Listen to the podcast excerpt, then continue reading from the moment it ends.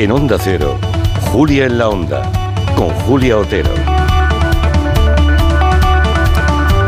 Lo ha dicho, esta mañana Carmen Calvo ha presentado eh, un ensayo sobre feminismo que se llama Nosotras, el feminismo en la democracia. Es un ensayo que escribió cuando ya no era vicepresidenta del gobierno y que coincide, cerramos esta entrevista, antes de saber que íbamos a entrevistar a la presidenta del Consejo de Estado.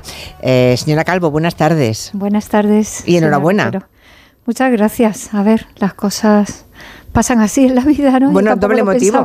Claro, o sea, él tampoco lo sabía, ¿no? No, no, La semana pasada no lo sabía. No, yo estaba concentrada en, el compromiso de, en fin, publicitar mi libro y, y que la gente lo lea y de repente mm, sobrevino lo otro, pero bueno, a ver, son tiempos en los que yo creo que mm, estar en las instituciones, defenderlas, defender la democracia, poner un poco de, de calma, respetar las instituciones, que es la única manera que tenemos de articular una convivencia que a la historia de España le ha costado mucho tiempo, que tenemos 45 años solo de convivencia sólida. Bueno, pues al final son motivaciones más que suficientes para decir si mi hombro pequeñito puede servir para algo, pues también estará. En esta segunda legislatura no esperaba, mm, no sé, la vicepresidencia o algún ministerio, señora Calvo.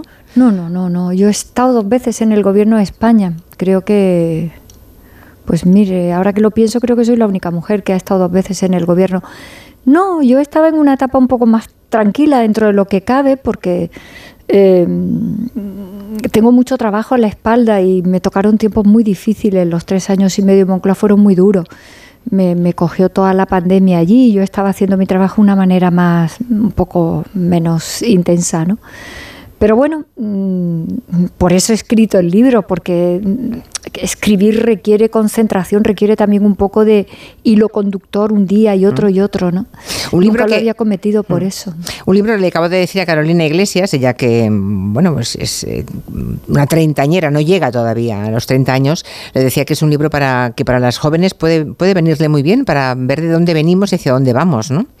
Luego hablaremos un poco más del libro, pero déjeme que le pregunte, ya que ahora es presidenta del Consejo de Estado, eh, cuéntenos qué hace eh, el Consejo de Estado y su presidenta, ¿en qué consiste el cargo? A ver, puedo serlo, todavía tengo que pasar y me, y me eh, parece muy bien además que, este cargo requiera la fórmula de ir al Congreso de los Diputados y, y, someterme a una sesión de deliberación y de control con los grupos parlamentarios. Es una sanísima costumbre, ¿no? Lo que defiendo eh, mi trayectoria, el trabajo que he hecho, en definitiva poder compartir con todas las perspectivas ideológicas que, han ganado las urnas y que están en el Congreso, eh, poder compartir la experiencia que tengo y de alguna manera algo tan sencillo pero tan importante como qué es lo que pongo en lo alto, qué es lo que he vivido, qué es lo que sé, qué es lo que he aprendido para sacar adelante la presidencia de este órgano que es tan importante. Fundamentalmente es el órgano consultivo del gobierno. Eh, tiene otras tareas, pero esa es la más importante. ¿Consultivo de qué tipo de consultas? Las leyes. Las leyes. Los reglamentos. Es decir, pasan las normas jurídicas, eh, no todas, algunas tienen que pasar obligatoriamente, otras pueden serlo optativa voluntariamente por parte del gobierno y allí se someten a una lectura técnica, una lectura jurídica, teniendo en cuenta que cada ley cuando entra en el tráfico jurídico entra donde están todas las demás, donde hay competencias distintas, las que tienen las comunidades autónomas, las que tiene el gobierno de la nación, y, y, se, y se hace un estudio exhaustivo de antes de que esa norma eh, sea finalmente aprobada por el Parlamento nuestro, que son nuestras Cortes Generales, pues advertir de los problemas que tiene, de las objeciones que le podemos poner, de lo bueno que vemos porque puede innovar o puede resolver lagunas que el derecho tenga. Es una labor muy, muy rigurosa que está a cargo de un cuerpo de hombres y mujeres que son letrados, es decir, especialistas y de consejeros y de consejeras que aportan ya no solamente el lado, mm, digamos, estrictamente técnico que se aprueba por una oposición, sino ese otro lado de la vida política, y de la vida jurídica de un país que se obtiene también por la vía de la experiencia práctica, no solamente del estudio teórico del derecho. Mm. Lo, tienen lo tienen todas las democracias. Sí, su nombramiento ha sido rápido porque sustituirá a su colega de gobierno, Magdalena Valerio, porque el Tribunal Supremo anuló su designación por no contar con acreditado prestigio como jurista. Mm. ¿Le sorprendió a usted esa decisión del Supremo? Sí, sí, me ha sorprendido. No, no la discuto en términos, digamos, de aceptación de la de la legalidad y en este caso de la aplicación de la norma que hace el Tribunal Supremo. Eh, podría hacerlo porque tengo eh, una idea jurídica de cómo ha ocurrido todo esto, pero bueno, así ha sido y, bueno, yo pondré eh, mi currículum en lo alto de la mesa, que es el que es y son muchos años y he visto el derecho desde la perspectiva eh, teórica, porque soy doctor en Derecho, tengo mis oposiciones aprobadas, he estado 16 años casi en mi, en mi puesto de trabajo, no siempre he estado en la política, y el otro lado, que es el lado práctico de la dos caras de la misma moneda, el lado práctico donde yo he hecho las leyes, las he llevado al Parlamento, las he defendido, eh, he hecho reales decretos, he impulsado muchas leyes desde que fui consejera del Gobierno de Andalucía, donde también allí tenía que llevar las normas al Parlamento andaluz. Eh, he visto este asunto, si usted me lo permite, de un lado y del otro. Eso es lo que modestamente puedo, si llega el caso, aportar. Muy bien, y ese, digamos, ese examen, ¿cuándo ocurrirá, señora Calvo? Pronto, eh, no, no, lo sé todavía, pero pronto, en cuanto que la Comisión Constitucional se reúna, que es la que tiene que, convocarme, pues eh, pronto, estas cosas hay que hacerlas pronto para que el órgano, en fin, no esté en ninguna interinidad, ¿no? ¿Le habrá llegado que Isabel Díaz Ayuso la ha felicitado desde la oposición? Bueno, la felicitó porque recordó que usted siempre ha dicho que la amnistía no cabía en la Constitución. Eh, es, por tanto, una felicitación con doble intención.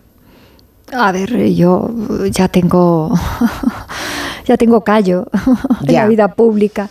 Eh, no, no, me gusta entrar en las cosas que no son sustantivas ni serias, O sea, si yo le pregunto ahora si cabe o no cabe en la Constitución, Carmen Calvo dice que no eh, el indulto, el indulto generalizado, que es lo que en su momento se planteó, no. Era lo que opinaba en aquel momento y lo que sigo opinando. La amnistía y el indulto parcial es lo que está contemplado en nuestra democracia y en cualquier otra.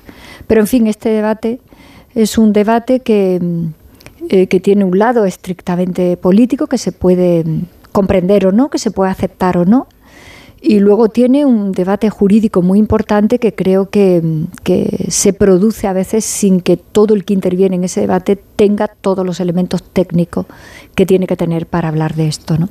Así que el indulto generalizado, que fue lo que se propuso en aquel momento, eh, está prohibido por la Constitución, porque eso significa, evidentemente, eh, cercenar por completo el trabajo que tiene que hacer uno de los tres poderes políticos del Estado, que es el Poder Judicial, y fue exactamente lo que dije, porque es exactamente lo que dice la Constitución, exactamente lo que le he explicado durante muchos años a mis alumnos y lo mismo que pienso. Pero la amnistía y el indulto están previstos en todas las legislaciones democráticas por una razón que me va a permitir que la explique para sus oyentes. Eh, el indulto lo otorga, el indulto parcial lo otorga el gobierno y de hecho todos los gobiernos de nuestra democracia, todas las semanas, rara la semana que no, creo que ninguna casi, indultan a alguien, lo que significa que le levantan la pena. Esto ya rompe el principio de igualdad y hay otros que no se la levantan. Lo digo porque muchos han intervenido en el debate sobre el asunto del principio de igualdad. ¿no? Y esto lo hace el gobierno, que es el que tiene la mayoría de la Cámara, si no, no sería gobierno. La amnistía son palabras mayores porque es la idea de no vamos ni siquiera a procesar. ¿Y eso quién lo puede hacer? No lo puede hacer el Poder Judicial, no lo puede hacer el Poder Ejecutivo, el Gobierno, solo lo puede hacer el Parlamento soberano, donde está la soberanía directa del pueblo español. La mayoría de la soberanía del pueblo español puede tomar esa decisión a través de su representación. Siempre y cuando sea parcial, ¿no? Parcial, claro, claro. Estamos hablando de una amnistía que tiene que Aquí en cualquier lugar, no me estoy refiriendo a la propuesta que hay ahora mismo en lo alto de la mesa, estoy hablando de manera teórica. La amnistía es acotar en el tiempo a qué tipo de circunstancias, eh, en qué tipo de criterios, y eso está previsto en todas las democracias del mundo. Y la historia española está llena de amnistías, llena de amnistías, algunas muy abundante. El otro día recordaba yo la de Isabel II para que volvieran todos los liberales después del episodio de Montpensier, eh, fue tremenda y la decide la, la reina. Quiero decir que, bueno, este debate salta, tú puedes entenderlo políticamente o no, todo es respetable, pero lo que no se puede hacer es un debate que es técnicamente complejo, que requiere de, en fin, de, muchos argumentos, como si esto fuera cualquier cosa, eh, en fin, sin, sin demasiado eh, nivel de rigor. Eh, políticamente ya es otra cosa, políticamente puede gustarte y puede no gustarte, y yo eso lo entiendo perfectamente. ¿Le ha sorprendido a Carmen Calvo el, giro de este pasado fin de semana del PP abriéndose a un indulto con condiciones a, a Puigdemont? ¿Eso es una metedura de pata? ¿Es un giro estratégico? ¿Cómo lo interpreta usted? No, no, no me ha sorprendido nada. Si alguien se había pensado que el Partido Popular venía inmaculado con una serie de principios noblísimos por España, es que no estaba en la realidad. En muchas ocasiones nosotros dijimos si ellos pudieran ahormar una mayoría para gobernar, lo harían. Lo que pasa es que no podían. Porque en el hipotético caso de que hubieran entrado algunos de los partidos eh, catalanes independentistas, habría salido Vox es que ellos no han podido hacerlo, simplemente. Entonces ahí lo que se ha producido es una gran mentira. Pero, pero si esto les va a hacer daño, ¿por qué se dice ahora, no? O sea, ¿por qué antes de las elecciones en Galicia? Pues debe tener alguna explicación. Bueno, pues que si no lo cuentas tú, igual lo cuentan los otros, ¿no? Es casi peor, ¿no? O sea, una voladura controlada. Pues sí, pues si lo cuentas tú, mm, en fin, parece que de alguna manera aceptas lo que has hecho, que lo que hayas hecho haya sido una gran mentira y un desastre. Si lo cuenta otro, añades un, un feo ético más todavía, ¿no? Pero en fin, yo estos asuntos, como comprenderá, dentro de muy poco formarán parte de la, de la prudencia eh, con la que tendré que, que vivir y, estará muy bien que así sea también. Sí, ya sé que no quiere hablar de, de, los temas del día a día, ya, ya lo entiendo. Hablemos de nosotras, pues, el feminismo en la democracia, este libro, este ensayo que ha presentado esta mañana. Ah, hace un poco de historia del feminismo, ahora mencionaba Isabel II. Me ha gustado mucho cómo habla usted de Isabel la Católica. Sí. Hay cosas de ella que confieso que, he descubierto en el libro y de pronto he descubierto en Isabel la Católica, bueno, con muchos arrestos y con mucha capacidad y, y mucho poder en un tiempo en que a las mujeres se lo quitaban, se lo quitaban rápidamente de las manos. Sí, yo antes lo decía usted, ¿eh? antes lo decía usted, yo este libro lo he hecho pensando en todo lo que hemos vivido, de lo que yo también he vivido, pero pensando mucho en las mujeres jóvenes. Las mujeres jóvenes se sentirán mucho más fuertes y mucho más reconfortadas si saben desde dónde arrancamos esta lucha por la igualdad y por el y por el reconocimiento del proyecto vital completo y único que somos cada una de nosotras, cada una de las mujeres del mundo. Y claro, Isabel la Católica es una mujer que quería el poder. Fíjese que eso no era una virtud, entre comillas, que adornara a lo femenino. A las mujeres siempre se nos ha dicho que nos adornaba la humildad. Sin embargo, eso es una eh, bagatela absurda con la que nos han tenido maniatadas toda la vida las mujeres, ¿no? Mm. A las mujeres nos gusta el poder o no, nos gusta lo que nos puede gustar o no en función de nuestra libertad, nuestro carácter, nuestras opciones. Isabel quería el poder. Fue una gran estrategia, una gran política, la primera mm, reina eh, eh, propietaria, porque en ese momento las coronas eran propiedad de Europa, eh, coloca sus peones en toda Europa en una estrategia que luego le falló por razones que todos conocemos con sus hijos y sus hijas, pero Isabel quería el poder, lo quería frente a su hermano, frente a su hermanastro, Enrique de Trastámara, frente a su marido, al que siempre le dejó claro que la gran reina era ella, que Castilla era más importante, su corona era muy importante, jamás se unieron las coronas de Aragón y de Castilla y ella le deja su corona a su hija a Isabel. Isabel le deja la corona a Juana I, la reina cuerda, que no era loca, que era una reina eh, a la que le arrebatan su corona hasta el punto de que su hijo, el emperador Carlos, todo lo firma a la limón con su madre, que es la verdadera reina. En nombre de ella. Efectivamente, al punto de que cuando él se retira a Yuste, eh, su madre muere muy pocos días después, es decir, le, le usurpó una parte importante de la corona de, de su madre. Estas son las historias, cuando las miramos las mujeres, cuando leemos la historia, eh, con otros ojos, claro, claro. Claro, con los nuestros. Ahora van a empezar los oyentes. ¿Es un libro de Isabel la Católica? No. No, no, no, no, Este libro Nosotras tiene, tiene esas pinceladas históricas que nos sitúan un poco, que nos enseñan en qué escenarios hemos estado y que, y de alguna forma, la sensación que tengo es que cada generación nos toca reivindicar lo mismo. Eh, porque siempre estamos a punto de perder los avances que hemos conseguido. Eso es, es, extenuante, ¿no, señora Calvo? Sí, sí, yo creo que habría que escribir otro libro entre unas cuantas que se tendría que llamar hartas.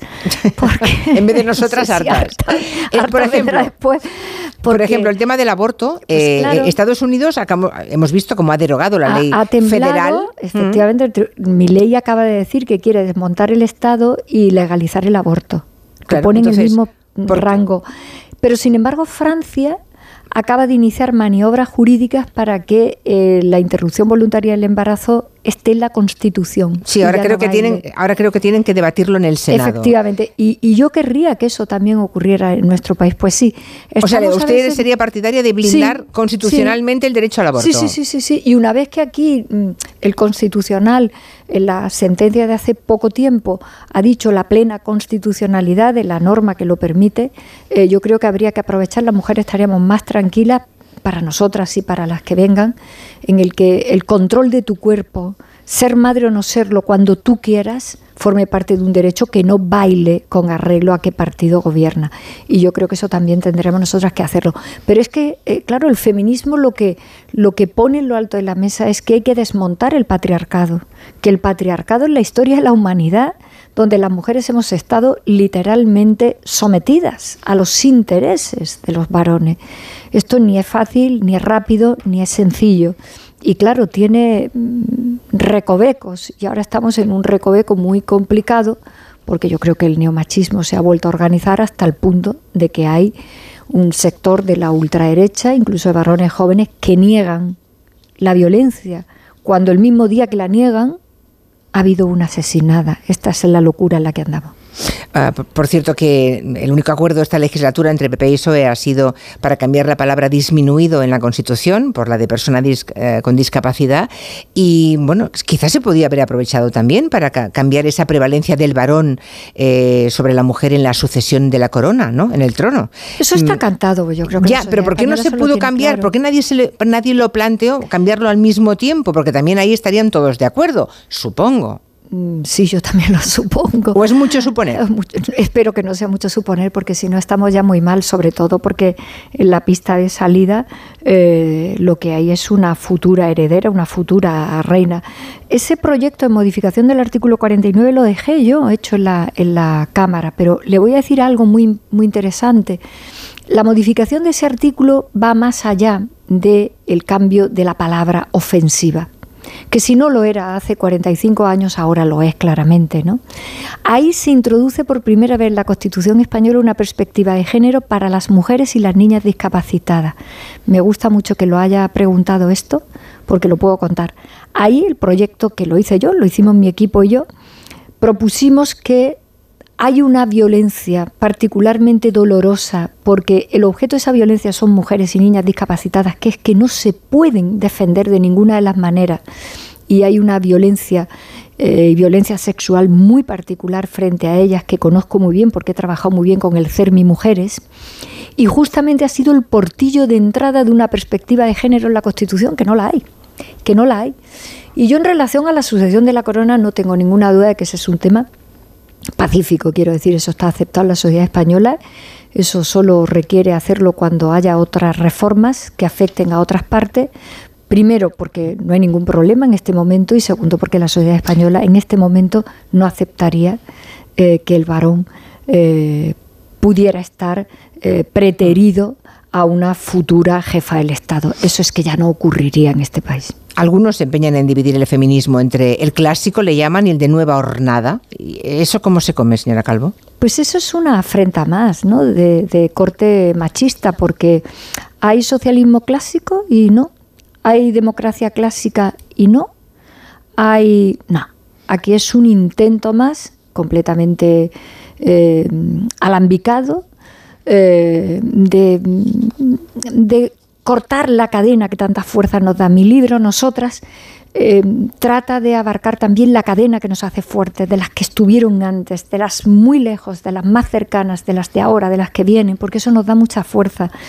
Y en ese sentido, hacerlo así es como que ya hay una parte que está caduca cuando todos los días nos llueve un dato de violencia, una asesinada, unos niños asesinados, datos de la brecha salarial, peores pensiones, dificultades con la maternidad. Cuando eso nos está cayendo, mm. cuando nos está cayendo niñas que son sometidas a ablación del clítoris, mujeres casadas con 9 y con 10 años en matrimonios forzados, trata con fines de explotación sexual de mujeres, prostíbulo, donde somos mercancía, hay alguien que se atreve desde el machismo más cerril y más ignorante a decir eso.